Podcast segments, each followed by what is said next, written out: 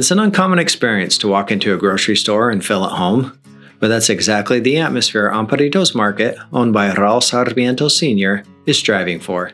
On the outside, the market looks like any other grocery store, but when you walk down the aisles, you notice very few of the products originate in the United States. Amparitos Market just is, is a way it's it's something that we want to bring into Lincoln uh, to provide a connection. You know, a connection because they can find what they can find in their homes. You know, we have products from all over the continent. We have anywhere from Central America to South America. It's really amazing to see their faces when they can find those unique products that they can only see in their countries. The import store opened in May with help from Rural Prosperity Nebraska's Latino Small Business Program. So the first step is to look for location. Meanwhile, I start working in the process to the startup so we create the LLC, we do the registrations, we do the uh, IRS and number, sales tax, and, and, the paperwork for the startup. We start the process on working the business plan. Everything was in chain, one step by step.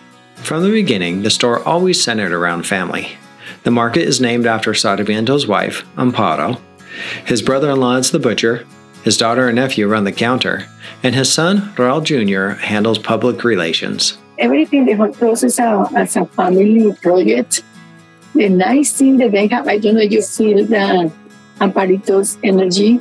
She smiles, everybody's kind, they are happy to have the store, so they are ready to serve the community. So I think so the energy and the environment that they have in the store is, is, is, is helpful and nice. In addition to groceries, Amparitos houses a monetary wiring office where customers can transfer money to their families in their home countries. Just one more way to help people feel connected.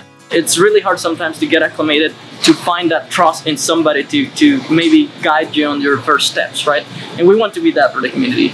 We know what it feels like to be there, and we want to provide those resources for people to be successful here. The Sarmientos see their business not so much as a grocery store, but rather a cultural center for the community.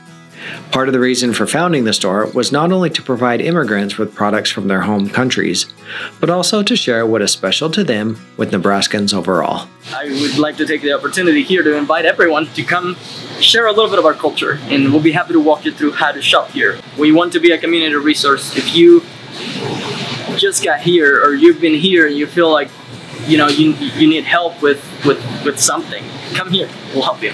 So this is our retention, it's a welcoming and I, I feel at home when they are here.